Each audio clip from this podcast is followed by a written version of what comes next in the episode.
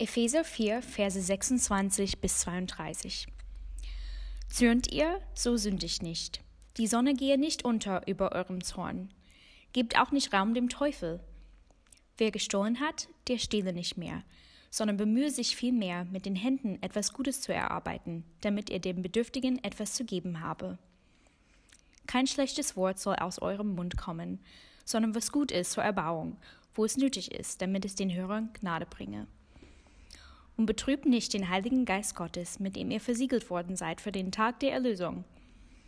Alle Bitterkeit und Wut und Zorn und Geschrei und Lästerung sei von euch weggetan, samt aller Bosheit. Seid aber gegeneinander freundlich und barmherzig und vergebt einander, gleich wie auch Gott euch vergeben hat in Christus. Schön euch alle zu sehen. Ich bin André, ich bin einer der Pastoren hier im Leipzig-Projekt, falls wir uns noch nicht kennen. Und äh, ich darf uns heute mal ein bisschen die Gemüter erhitzen, gleich zu Anfang, damit wir alle wach bleiben. Und ich will dich fragen, was macht dich wütend? Was macht dich zornig? Vielleicht, wenn das Wi-Fi langsam ist oder Datenschutz-Pop-ups oder der neue Schraubverschluss von den Aldi Milchpackungen. Hat die schon jemand gesehen? Knick! Zorn! Bei mir jedenfalls. Ähm, oder wenn du zehn Minuten lang jetzt im Winter, falls du Kinder hast, Kind 1 gerade fertig gemacht hast, Kind 2 zehn Minuten lang in den Winteranzug gestopft hast, endlich ist es fertig, du drehst dich um und Kind 1 hat sich wieder ausgezogen. Zorn. Ähm, Vielleicht sind es auch andere Sachen, Energiepreise, Politik, Nachrichten. Wir schließen heute unsere Predigtreihe ab, die wir Blick in den Spiegel genannt haben. Und da haben wir uns, wie ihr euch vielleicht erinnert, mit den sieben sogenannten Todsünden auseinandergesetzt. Ich weiß nicht, ob euch diese Predigtreihe geholfen hat, gefallen hat, ob sie euch gesegnet hat, vorangebracht hat. Ich hoffe es. Ich hoffe, dass sie praktisch war und euch gezeigt hat, dass diese sehr alten Laster, diese sehr alten Themen sehr relevant heute sind. Aber heute machen wir den Sack zu und wir reden über Zorn. Wir wollen in den Spiegel gucken und uns angucken, was sagt die Bibel eigentlich dazu und hat das heute eine Relevanz. Die Beispiele, die ich gegeben habe eben, die waren relativ harmlos. Das sind Dinge, über die wir vielleicht den Kopf schütteln, wo wir danach denken, ach, was für ein Trottel, dass ich mich darüber aufrege, muss nicht sein, das wissen wir. Und vielleicht denkst du jetzt heute Morgen, da steht jetzt ein christlicher Pfarrer vorne und natürlich wird er den Finger zeigen und sagen, böse Sachen soll man nicht machen, lieber lieb sein und dann gehen wir alle nach Hause. Ähm, aber wir werden sehen, dass die Sache mit dem Zorn in der Bibel deutlich komplexer, deut deutlich vielseitiger ist, als wir das denken. Der Kontext dieser Stelle, der ist eigentlich auf die Kirche bezogen. Also im Epheserbrief geht es eigentlich um, um die Kirche, um, um die Gemeinschaft, die wir hier so haben. Und Paulus regelt da so ein paar Sachen. Aber dann kommt er zu praktischen Beispielen, die wir auch sehr allgemein anwenden können. Da hat er eine Liste von Lastern und dazu die Gegenstücke, die Tugenden, die er gegenüberstellt. Und er gibt uns nicht einfach nur eine Liste von, das dürft ihr alles nicht, sondern er gibt uns immer den Ersatz dafür. Ihr sollt das nicht tun, sondern das tun. Ihr sollt etwas ablegen und dafür etwas anderes anziehen. Vers 25 habe ich jetzt nicht abgedruckt, aber da steht, dass wir die Lüge ablegen sollen. Ja, wir sollen sie wie ein Kleid oder ein Pulli oder was auch immer ablegen. Und dafür sollen wir was anziehen? Natürlich die Wahrheit. Anstatt zu lügen, sollen wir Wahrheit sprechen. Und dann sehen wir hier in, in Vers 28 im Text, wir sollen aufhören zu stehlen, falls wir gestohlen haben. Und was sollen wir stattdessen tun? Wir sollen arbeiten gehen, damit wir denen, die bedürftig sind, etwas zu geben haben. Also wir sollen nicht einfach nur das Schlechte lassen, wir sollen das Gute tun. Oder in Vers 29 bis 30, da ist die Rede von schlechten Worten oder üblen Gerede, wie es in der Übersetzung heißt. Anstatt schlecht übereinander zu reden oder miteinander zu reden, sollen wir Worte wählen, die einander erbauen und die einander Gnade spenden. Und es reicht Paulus nicht und es reicht der Bibel nicht, uns einfach nur eine Liste von das sollst du nicht zu geben, sondern er gibt uns auch in die Hand, was wir denn tun sollen. Also nicht nur negativ, sondern auch positiv, was wir tun sollen. Wenn ich dir jetzt sage, denk mal nicht an den Elefanten, woran denkst du dann? An den Elefanten natürlich. Ähm, das kennen wir alle. Wenn ich dir einfach nur sage, tu das nicht, das bringt dich noch nicht weiter. Ich muss dir sagen, okay, was kann ich denn anstatt dessen tun? Was, auf was soll ich mich denn konzentrieren? Was ist das Positive? Und das ist das, was Paulus hier tut. Aber es ist nicht einfach nur diese Liste von Do's und Don'ts oder Don'ts und Do's eigentlich in dem Sinne, sondern Paulus geht noch einen Schritt weiter und er schiebt immer wieder Erklärungen ein, die uns etwas erkennen lassen über die unsichtbare Welt. Denkst du jetzt vielleicht, uh, unsichtbare Welt, das gefällt mir nicht. Das ist jetzt aber sehr komisch hier von euch Christen. Aber das ist das, was er tut. Wenn du genau guckst, immer wieder gibt er uns einen Einblick in die Realitäten, die wir nicht sehen können. Wenn er von schlechter Rede spricht, ja, davon, dass wir nicht schlechte Worte benutzen sollen, sondern Worte, die auferbauen, dann sagt er, sonst wird der Heilige Geist betrübt. Und das macht er in, der ganzen Liste. Ich habe, wie gesagt, nicht alles abgedruckt, aber immer wieder gibt er Beispiele dafür, was eigentlich unsichtbar passiert. Und der Gedanke da bei dem Schlechtreden ist, wenn, wenn der Heilige Geist, also Gott derjenige ist, der uns zusammengebracht hat als Kirche, wenn er uns zusammenführt und uns zu einer Einheit, zu einem Leib macht, zu einer Familie, das sind wir als Kirche, dann ist das sein Werk in uns. Wenn wir jetzt losgehen und schlecht übereinander und schlecht miteinander reden, dann arbeiten wir aktiv gegen das, was Gott in uns tut. Und das ist das, was Paulus uns zeigen will. Er, er, er nimmt den Vorhang ein Stück weg und sagt uns, ich sage euch nicht nur, was ihr, tu, was ihr nicht tun sollt und dann, was ihr tun sollt, ich sage euch, was passiert, ohne dass ihr es seht. Versteht ihr? Und jetzt kommt er zum Zorn. Und das ist das Thema heute. Das ist der Kontext von dem Thema hier. Was ist, was ist mit Zorn? In Vers 26, da heißt es, wir sollen, wenn wir zürnen, nicht sündigen. Wir sollen ungezügelten Zorn tauschen. Also was ist der Tausch, den er da hat? Also schlechte Worte gegen gute Worte, Lüge gegen Wahrheit. Was ist der Tausch beim Zorn? Er sagt, wir sollen ungezügelten Zorn tauschen mit zeitnaher Aufarbeitung. Wir sollen die Sonne nicht untergehen lassen über unserem Zorn. Anstatt unserem Zorn freien Lauf zu lassen, sollen wir schnell dafür sorgen, dass es zur Versöhnung kommen kann, im besten Fall. Und das Thema scheint Paulus so wichtig zu sein, dass er das tatsächlich zweimal aufgreift. Er, er kommt nochmal drauf zurück in Vers 31 bis 32, obwohl er eigentlich sonst eine, eine Liste von verschiedenen Themen hat. Zorn muss er zweimal nennen. Er sagt Bitterkeit, Wut, Zorn, Geschrei, Lästerung, Bosheit, das sind alles, ist eigentlich eine Liste, die alles, äh, die eigentlich eine Sache sagen soll.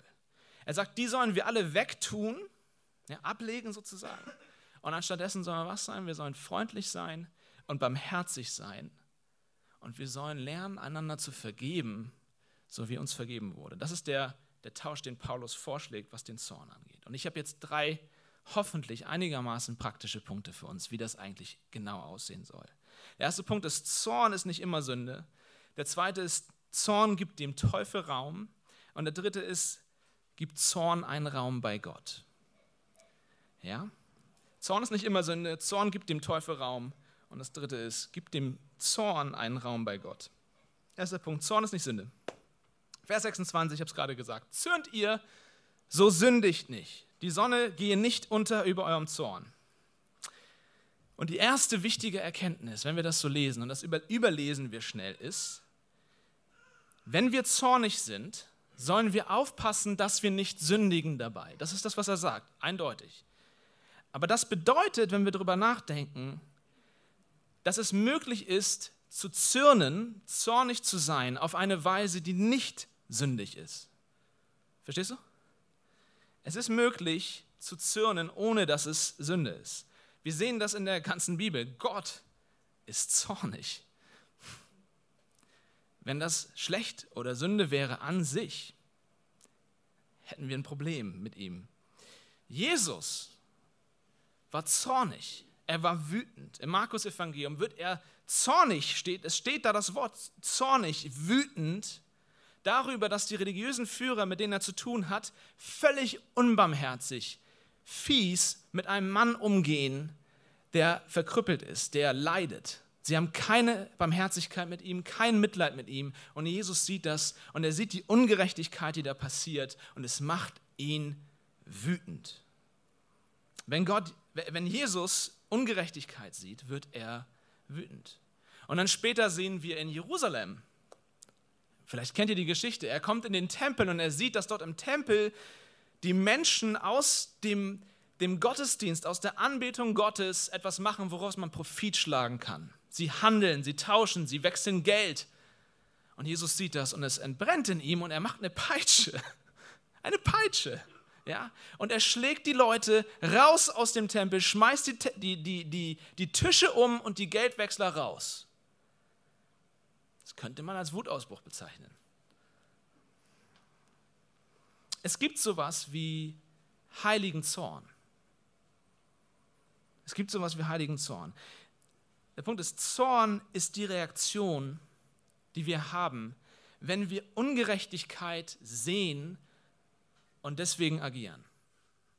Zorn ist die Reaktion, wenn wir Ungerechtigkeit nicht stehen lassen können, sondern auf Angriffsmodus gehen. Das ist Zorn. Und das ist erstmal etwas Gutes. Erstmal etwas Gutes. Es gibt Dinge, die sollten uns zornig machen, Freunde. Es gibt Dinge, die sollten uns wütend machen. Wenn du mit sexuellem Missbrauch zu tun hast, mit Ausbeutung, wenn du siehst, dass es immer noch Sklaverei in dieser Welt gibt oder Völkermorde oder jetzt gerade rauskommt, dass, dass im Ukraine-Krieg immer wieder gefoltert wird, wenn du diese Sachen erlebst, siehst, wahrnimmst, das sollte uns zornig machen. Es sollte uns zornig machen. C.S. Lewis sagte mal, Zorn ist die Flüssigkeit, die rauskommt, wenn man Liebe schneidet. Zorn ist die Flüssigkeit, das Blut, das rauskommt, wenn du Liebe schneidest. Wenn du etwas oder jemanden wirklich liebst, dann wird es dich zornig machen, wenn, wenn diese Person oder dieses etwas bedroht wird. Und das ist auch vollkommen normal dann weckt es etwas in dir. Du siehst diese Ungerechtigkeit, du siehst dieses Fehlverhalten, du siehst dieses Böse, was, was dort passiert. Und es weckt in dir, dass du sagst, das darf nicht sein, das soll nicht sein. Und du willst agieren, du willst nicht sitzen bleiben. Das ist die Kraft, die Zorn in uns auslöst. Und das bedeutet, wenn dich nichts zornig macht, wenn dich nichts zornig macht, dann bedeutet das eigentlich, dass du nichts wirklich liebst. Wenn wir also über Zorn als Todsünde reden, müssten wir auch das in die Perspektive setzen. Heutzutage gibt es auch eine Menge Leute, die, die zu wenig Zorn haben. Die Frage ist natürlich, was lieben wir? Was empfinden wir als ungerecht? Ist unser Blick auf diese Dinge korrekt? Ist er richtig? Aber es gibt Menschen, das will ich sagen, es gibt Menschen, die sind nicht zu heiß, weil sie voller Weißglut zürnen, zürnen oder so, sondern die sind zu kalt und kein Unrecht stört sie. Und ganz kurzes Wort an euch, die ihr Christen seid. Die Sünde in deinem eigenen Leben, auch die Sünde in meinem Leben, ich sage es mir selbst, aber ich sage es auch dir, wenn die dich nicht sauer macht, wenn das nicht in dir Zorn weckt, dass du sagst, das soll nicht sein, das macht mich kaputt. Es macht meine Familie kaputt. Es macht meine Brüder und Schwestern kaputt. Es macht meine Kirche kaputt. Es macht alles um mich herum kaputt, wie ich mich der Sünde hinge. Wenn, wenn dich das selbst nicht zornig macht, dann liebst du etwas zu wenig.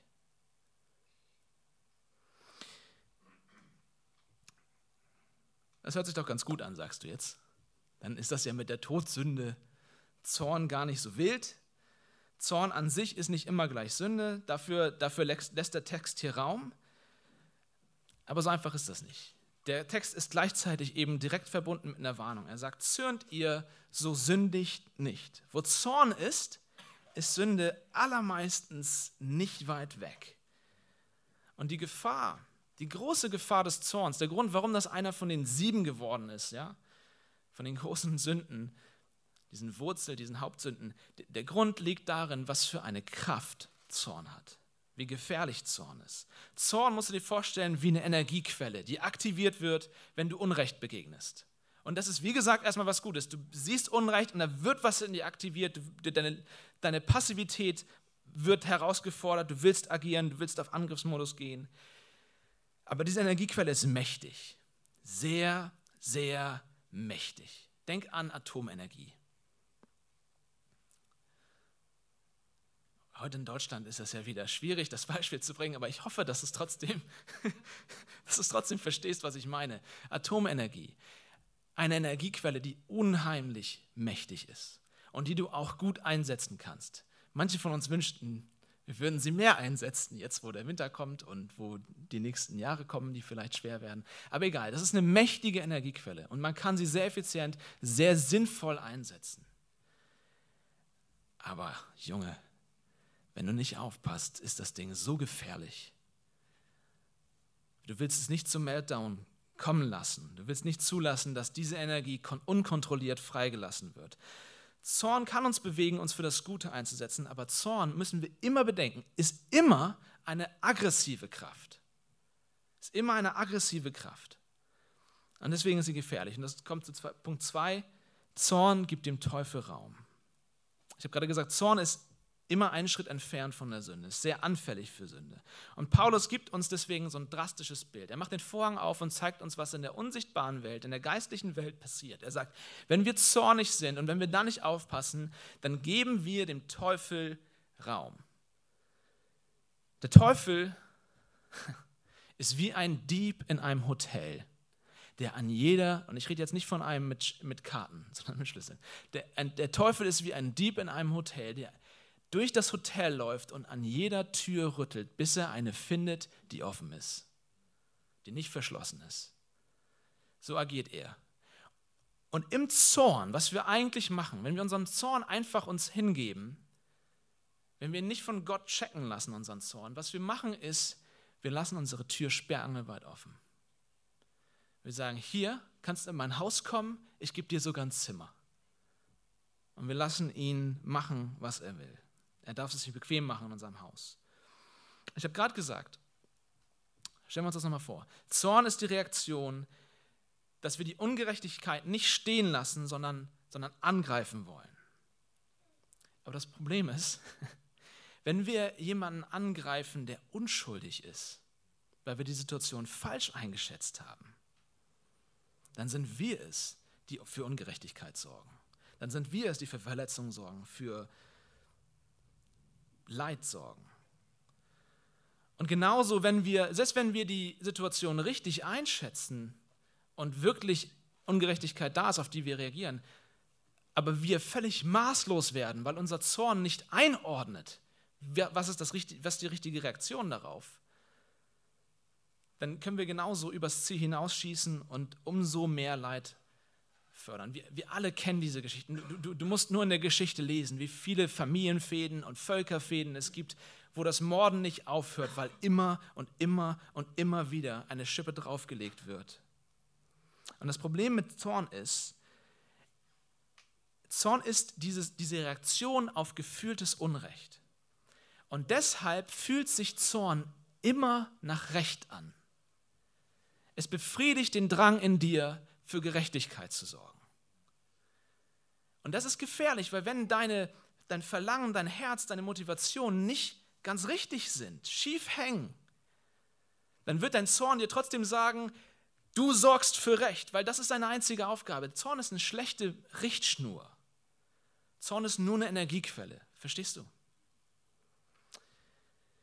Vielleicht kennt ihr die Geschichte von Josef in Ägypten. Hat jemand die schon mal gehört? Josef in Ägypten, sehr bekannt in der Bibel. Wenn nicht, ist nicht schlimm. Josef ist ein, ist ein Sklave im Haus von Potiphar. Potiphar ist ein mächtiger Mann in Ägypten. Und Potiphars Frau ist scharf auf Josef und versucht ihn zu verführen über einen längeren Zeitraum. Und als es immer wieder versucht, weist er, weist Josef sie immer wieder ab und er will seinen Herrn nicht verraten, er will seinen Herrn nicht verletzen. Und dann kommt es irgendwann dazu, dass sie genug hat und sie greift nach ihm, sie will ihn unbedingt, aber er sagt nein. Und sie geht los zu ihrem Mann und behauptet, er hätte versucht, sie zu vergewaltigen. Sie rächt sich an ihm. Sie rächt, dass er nicht ihre Liebe, ihre Lust erwidert hat.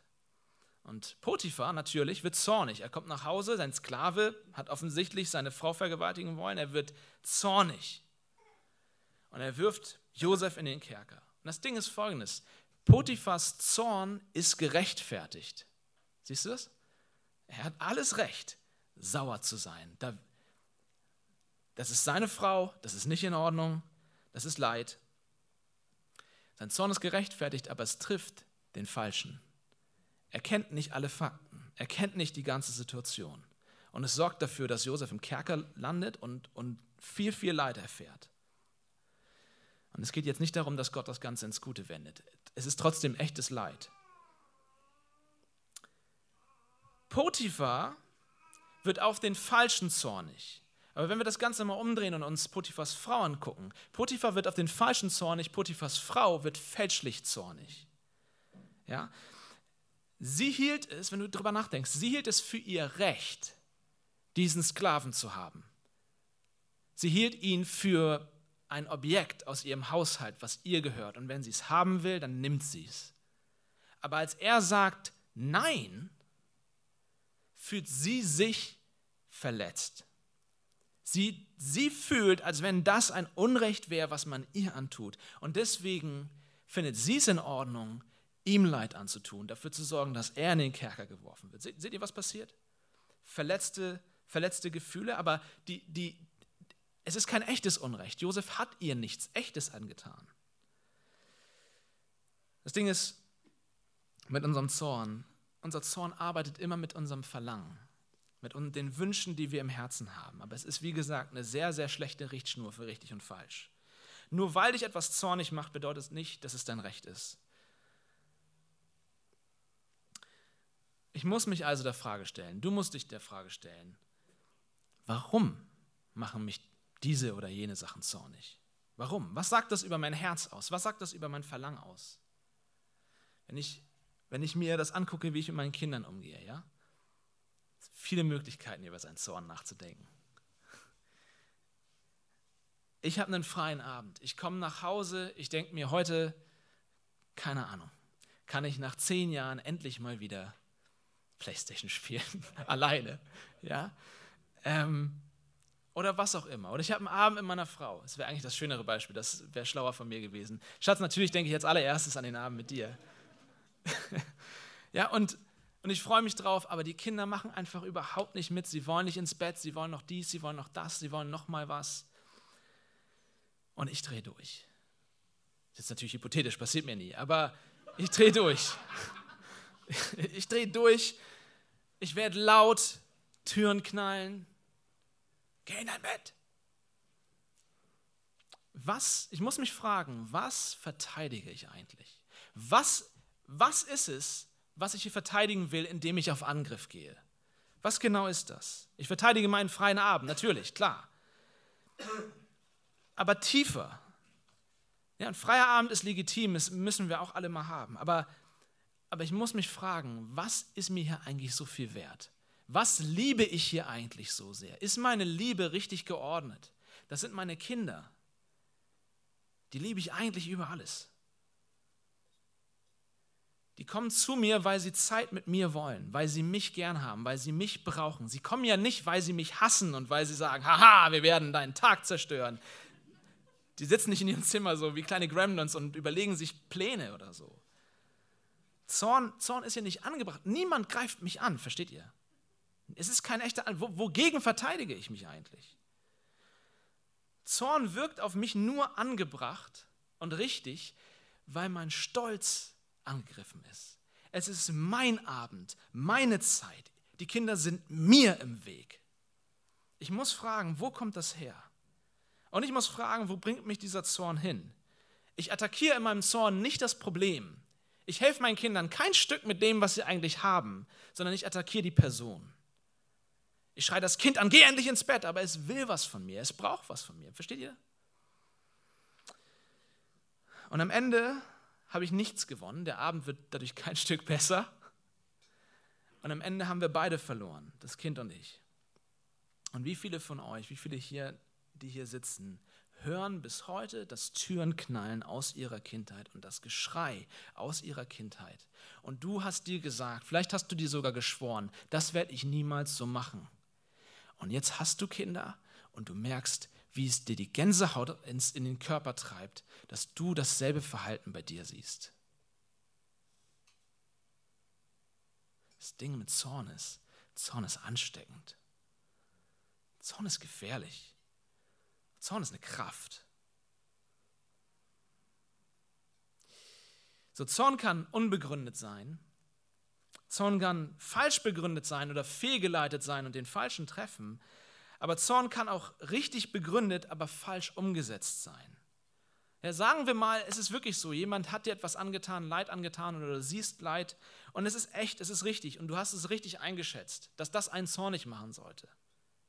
Aber weißt du wirklich das richtige Strafmaß dafür? Weißt du wirklich, was die richtige Reaktion ist? Verstehst du? Ein zorniger Mensch hat immer einen kompletten Gerichtshof in seinem Kopf. Wenn ein zorniger Mensch sitzt auf jedem Stuhl in diesem Gerichtshof. Er ist die Anklage, er ist der Richter und er ist der Henker. Und du lässt diesen Gerichtshof in deinem Kopf abfahren, diesen Film abfahren und du sitzt auf jedem einzigen Stuhl. Alle sind da, nur ein einziger Stuhl ist nicht besetzt und das ist die Verteidigung. Dafür hat Zorn kein, dafür ist Zorn nicht da. Zorn ist eine aggressive Emotion. Und Zorn geht davon aus, oder ein zorniger Mensch geht davon aus, dass du alle Fakten kennst, dass du die Herzen kennst, dass du das richtige Urteil kennst und dass du die richtige Strafe kennst. Und wenn du das dir genau überlegst, dann macht dich das eigentlich zu Gott selbst. Du setzt dich auf seinen Stuhl. Und genau hier, genau an diesem Punkt, genau hier gibst du dem Teufel Raum in deinem Leben, Raum mit dir zu arbeiten, Raum mit dir zu spielen. Er braucht dann, wenn, wenn Zorn in dir losgeht, am Anfang ist es vielleicht noch irgendwie gerechtfertigt, aber wenn Zorn in dir losgeht und sich alles danach anfühlt, dass das Unrecht war und du dich hinsetzt und überlegst, was ist die, was ist die Anklage, die überlegst, was ist mein Urteil und was für ein Strafmaß will ich ihm geben. Und dieser ganze Film abläuft, braucht es nur so einen kleinen Hauch vom Teufel. Er muss nur einen kleinen Gedanken sehen. Er muss nur so etwas sehen wie, es fühlt sich richtig an, also muss es richtig sein und er schubst dich über die Klippe und du lässt deinem Zorn freien Lauf und du hältst alles für richtig, was du tust. Und der Teufel freut sich, wenn er dich in den Platz von Gott stellen kann. Das ist sein Thema von Stunde 1, haben wir schon so oft besprochen. Er will, dass wir, dass wir den Ton Gottes für uns in Anspruch nehmen. Damit, damit kriegt er uns immer wieder. Heute nicht die Zeit für, aber das Ding ist, Zorn, Zorn sieht nur den Feind und nicht den Spiegel. Und deswegen brauchen wir diese Predigtreihe. Wir müssen in den Spiegel blicken. Zorn sieht nur den Feind, nicht den Spiegel. Bist du wirklich, bist du wirklich die beste Instanz, um über Recht und Unrecht in dieser Welt zu urteilen? Ich sage nicht, dass du nicht urteilen musst. Wir alle müssen, müssen irgendwo Recht und Unrecht einordnen. Aber bist du die beste Instanz, das finale Urteil zu sprechen? Ja? Anderes Beispiel, Lügen. Du entdeckst jemanden, der lügt über dich oder der dich anlügt und du findest es raus. Was ist diese Person dann in deinem Kopf? Ein Lügner. Die Person wird zu einem Lügner. Es ist nicht eine Person, die lügt, sondern es ist ein Lügner. Es wird in deinem Kopf, in deinem Herzen zur Identität dieser Person. Einfach. Und das ist ein echtes Unrecht. Du wurdest ja angelogen oder es wurde über dich gelogen das ist vollkommen okay. Aber, aber für dich ist das Urteil ganz einfach. Das ist ein Lügner, ich habe mit dem nichts mehr zu tun, es reicht. Und es ist für dich vollkommen okay, dass du zornig bist. Aber jetzt sind wir mal ehrlich und du wirst beim Lügen erwischt. Ja? Was ist dann? Naja, also es war eine komplizierte Situation. Also ich, ähm, du müsst wissen, was davor passiert ist. Da ist eine lange Vorgeschichte. Äh, die andere Person hat auch ein paar Sachen gesagt und außerdem, ich wollte eigentlich auch niemanden verletzen und es ist kompliziert.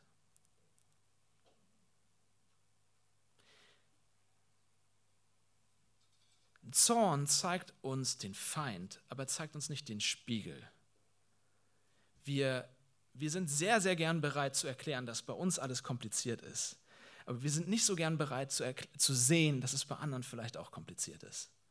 Ja? Welches Recht hast du deinem Zorn freien Lauf zu lassen.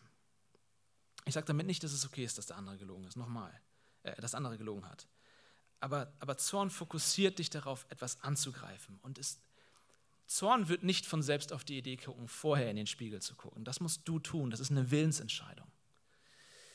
Und dann steht hier in Vers 31, alle Bitterkeit und Wut und Zorn und Geschrei und Lästerung sei von euch weggetan, samt aller Bosheit.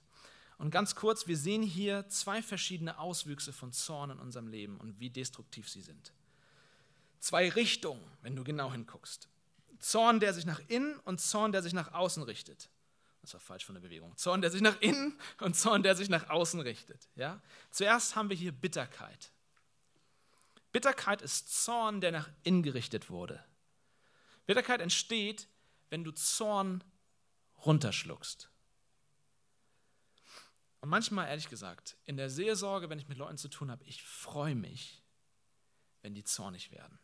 Versteht mich nicht falsch. Ich, ich sage nicht, ich wünschte, es gäbe keinen Zorn, es müsste keinen Zorn geben in dieser Welt. Aber ich freue mich, wenn eine Person in der Seelsorge Zorn sagt, weil damit kann ich arbeiten. Da kommt was an die Oberfläche. Aus der Tiefe der Seele kommt was raus. Und es zeigt einen ganz klaren Weg. Wenn ich einmal den, den, den Zorn eines Menschen sehe, kann ich damit arbeiten und gucken, wo kommt das her? Was genau ist die Ursache? Wo kommt die Verletzung her? Ist die richtig? Ist die falsch? Was auch immer. Aber Zorn ist eine Kraft, die aggressiv ist. Ich habe es mehrfach gesagt. Zorn ist eine Kraft, die auf Angriff getrimmt ist. Wenn du verletzt bist, aber dich deinem Zorn nicht stellst, wenn du nicht deinen Zorn bearbeitest, wenn du dich nicht damit auseinandersetzt, sondern wenn du ihn einfach runterschluckst, weißt du, was du machst? Du, du nimmst diese Kraft und die, du richtest sie nach innen. Was greift Zorn an, wenn du, wenn du ihn zu Bitterkeit werden lässt, wenn du ihn runterschluckst? Wen greift Zorn dann an? Irgendjemanden muss er angreifen. Er greift dich an. Er zersetzt deine Seele. Bitterkeit ist wie Gift zu trinken, damit jemand anders stirbt. Das ist das, was wir machen. Und das ist das, was, was Paulus hier anspricht. Bitterkeit ist, ist dieser Zorn, der nach innen gerichtet ist und der unsere Seele von innen zerfrisst. Und das Problem mit diesem Zorn, der nach innen gerichtet ist, ist nicht nur, dass er dich kaputt macht, das ist schlimm genug, aber er wird über langen Zeitraum auch die Beziehungen kaputt machen, die damit nichts zu tun haben. Ich werde mich daran immer erinnern, ich habe als, als Kind die Beziehung zu meinem Vater war nicht die beste, ist auch bis heute nicht die beste, wissen auch einige von euch. Aber ich erinnere mich daran, dass ich nie ein heiles Fahrrad hatte. Und mein Vater hat uns nie beigebracht, wie man diese Fahrräder repariert oder hat sich darum gekümmert. Es war ihm einfach egal. Und ich habe immer wieder diese Erinnerung aus der Kindheit, wo wir Fahrradtouren gemacht haben mit der Klasse oder sowas. Und ich war das Kind, was zu Fuß gekommen ist. Ja? Und alle anderen fahren und du stehst da. So, weil, und, und es war nicht, weil wir bettelarm waren, sondern weil es ihn einfach nicht interessiert hat. Und das ist ein Schmerz, den ich runtergeschluckt habe. Ich bin zornig darüber. Ich bin zornig darüber, dass mein Vater nie da war, als ich ihn brauchte. Ja? Viele, viele Jahre später, ich bin verheiratet mit meiner Frau, mit Larissa. Sie sagt wochenlang, lass uns mal eine Fahrradtour machen. Ich sage, ich habe keine Lust auf eine Fahrradtour. Sie sagt, doch, ich würde es so gern machen. Sie hat ganz tolle Erinnerungen daran aus ihrer Kindheit. Fahrradtouren sind toll. Ich sage, ich kaufe lieber ein Auto. Irgendwann werde ich mürbe und ich kaufe mir ein Fahrrad. Ein altes. Und wir sind unterwegs, wir machen eine Fahrradtour original. Wir sind 15 Minuten unterwegs oder 10 vielleicht. Meine Kette reißt. Ich bin so ausgeflippt. Es tut mir bis heute leid. Ich bin so ausgeflippt, diese Fahrt genommen, ich habe es auf den Boden geknallt, mitten auf der Straße und, und es ist einfach, also hat, die Speichen sind kaputt gegangen und ich habe Larissa angeschrien, ich habe einfach gegen alles getreten, ich bin völlig ausgerastet. Und Larissa war völlig so, wo kommt das jetzt her? Hat, hat Angst bekommen von mir und ich, also, so kennt mich Larissa nicht, ich bin eigentlich kein, kein Mensch, den du leicht so reizen kannst. Ähm, aber versteht ihr, da, ich habe diesen Frust, diesen Zorn, diesen Schmerz runtergeschluckt, runtergeschluckt, runtergeschluckt. Und dann, als der richtige Moment kam, hat sich das bei meiner Frau entladen. Es trifft andere Menschen und wir alle kennen das. Okay, keine Zeit mehr dafür. Aber die andere Seite nach außen gerichtet, hier ist die Rede von Geschrei und Lästerung. Geschrei und Lästerung sind Zorn, der nach außen gerichtet ist, der sich, der es rauslässt. Und wenn du es rauslässt, dann merkst du, was für eine Kraft das ist. Geschrei und Lästern, das sind Waffen. Ja, das sind schwere Waffen, die wir rausholen und mit, mit denen wir eine Menge zerstören können. Und es stimmt einfach nicht. Es stimmt einfach nicht. Mittlerweile ist die Psychologie so weit, dass sie das auch sieht. Es stimmt einfach nicht, dass wenn du deinen Zorn rauslässt, das den Zorn abbaut. Ich habe jetzt nicht die Zeit dafür, da tief drauf einzugehen, aber es ist zwar gut, wenn das ans Licht kommt, wenn du, wenn, wenn, wenn du Zorn bemerkst und es ans Licht kommt, das ist gut, weil dann kannst du damit arbeiten. Aber Zorn wird nicht einfach weggehen dadurch, dass du es rauslässt. Jeder einzelne, ich muss das eigentlich gar nicht beweisen, weil jeder einzelne von euch kennt dieses Familienmitglied, kennt diesen Onkel oder was auch immer, oder dein eigener Vater oder Mutter oder so, bei dem Zorn zu einer Sprache geworden ist bei dem Zorn zu einer Gewohnheit geworden ist. Zorn ist nämlich wie ein Feuer, das immer nach Brennstoff sucht. Wenn du es einfach rauslässt, wird es nicht einfach verfliegen, sondern es wird sich immer und immer und immer wieder was Neues suchen, über das es sich aufregen kann. Wir alle kennen so eine Leute und wir alle wissen, wie das alle Menschen drumherum ins Leid stürzt, oder? Also Zorn gibt dem Teufel Raum. Und dann gibt es noch einen praktischen Tipp und dann komme ich zum Ende. Zorn gibt dem, dem Teufel Raum. Und deswegen gibt Paulus hier einen einfachen praktischen Tipp. Er sagt, lasst die Sonne nicht untergehen über eurem Zorn. Und was er damit eigentlich macht, ist, ist eine Metapher, aber er sagt was ganz Einfaches. Er sagt, Zorn soll eine Frist haben in eurem Leben. Zorn hat eine Beschränkung. Ja, Zorn muss rauskommen dürfen, du musst merken können, dass da was ist und prüfen können, ob das berechtigt ist und wie du damit umgehen sollst. Aber Zorn hat ein Enddatum. Das ist ein Prinzip, was Larissa und ich in unserer Ehe seit Tag 1 verfolgen, was wir allermeistens auch durchgezogen haben und wofür ich sehr dankbar bin. Wir sagen uns immer wieder, wir gehen nicht zornig schlafen. Wir gehen manchmal zornig ins Bett, aber wir schlafen nicht zornig ein. Und ich kann euch nur sagen, dass das so so ein guter, einfacher, praktischer Tipp ist für, für eine Ehe. Du willst nicht, dass Zorn wie ein Feuer sich ausbreitet und sich durch deine Ehe frisst. Und auch sonst in den Beziehungen versuche ich das zu handhaben als ein, ein allgemeines Prinzip. Wenn ich etwas habe, wo ich sauer bin auf jemanden, klär es gleich. Geh so schnell wie möglich hin und guck, was du tun kannst.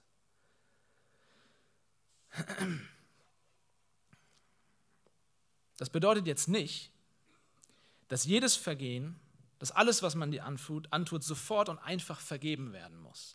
Das Ziel sollte sein, für Versöhnung zu sorgen. Das, das ist sicherlich so. Das ist sicherlich eine christliche Sichtweise. Aber es das heißt nicht in jeder Situation, dass du einfach vergibst. Darum geht es nämlich nicht.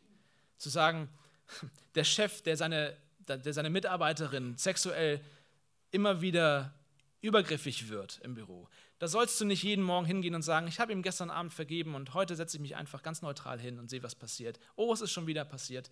Das ist nicht gemeint, Leute. Das muss konfrontiert werden. Der Zorn ist da gut, um, um, um dir zu zeigen, hier ist was nicht richtig, hier gehen die Warnsignale los. Aber das, was Paulus meint, ist, dass wir die Erkenntnis haben, dass wenn Zorn im Dunkeln bleiben darf, er sich durch alles hindurch frisst. Und dass wenn du erkennst, dass du Zorn in deinem Herzen hast, es sofort Zeit ist zu handeln, zu gucken, was kann ich damit tun.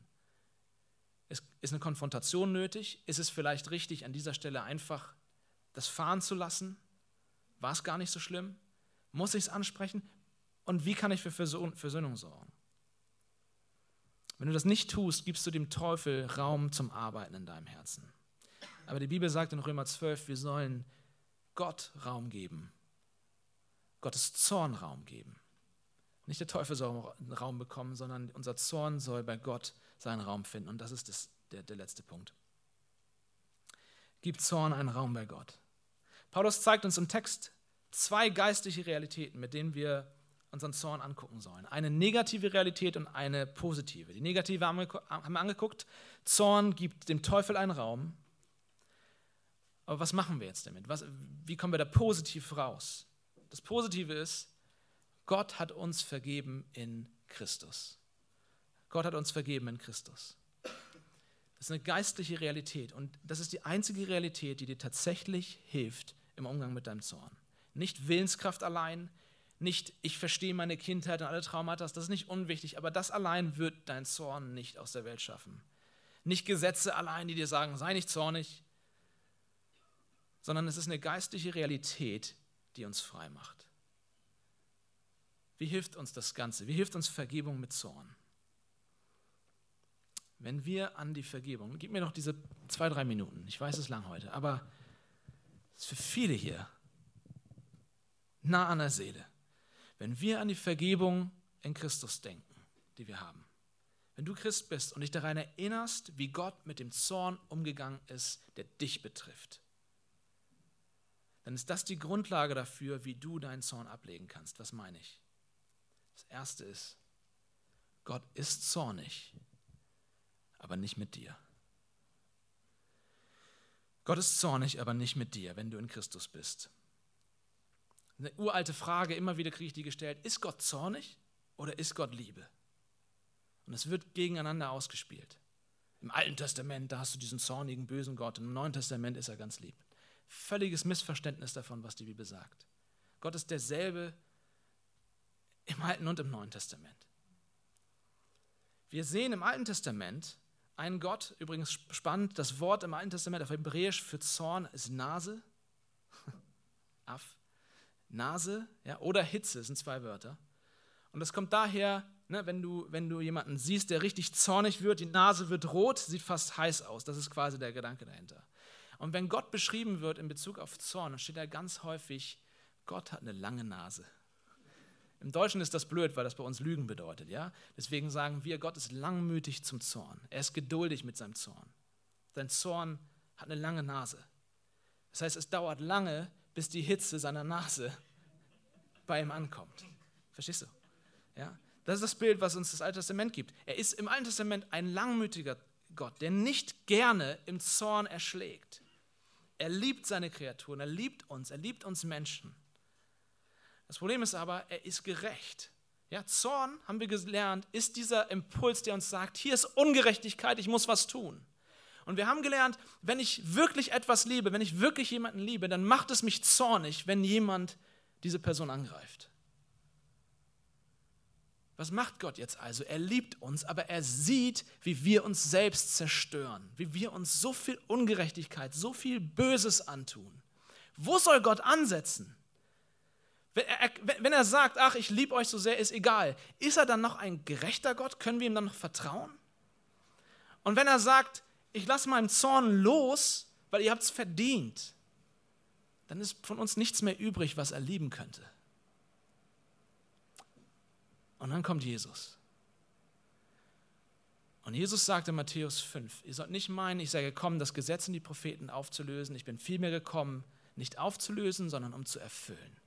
Jesus sagt, die Gerechtigkeit Gottes, die sich im Gesetz widerspiegelt, die Gerechtigkeit Gottes, ich bin nicht gekommen, um einfach zu sagen, ach, egal, sondern ich bin gekommen, um sie zu erfüllen. Und Jesus lebt das gerechte Leben.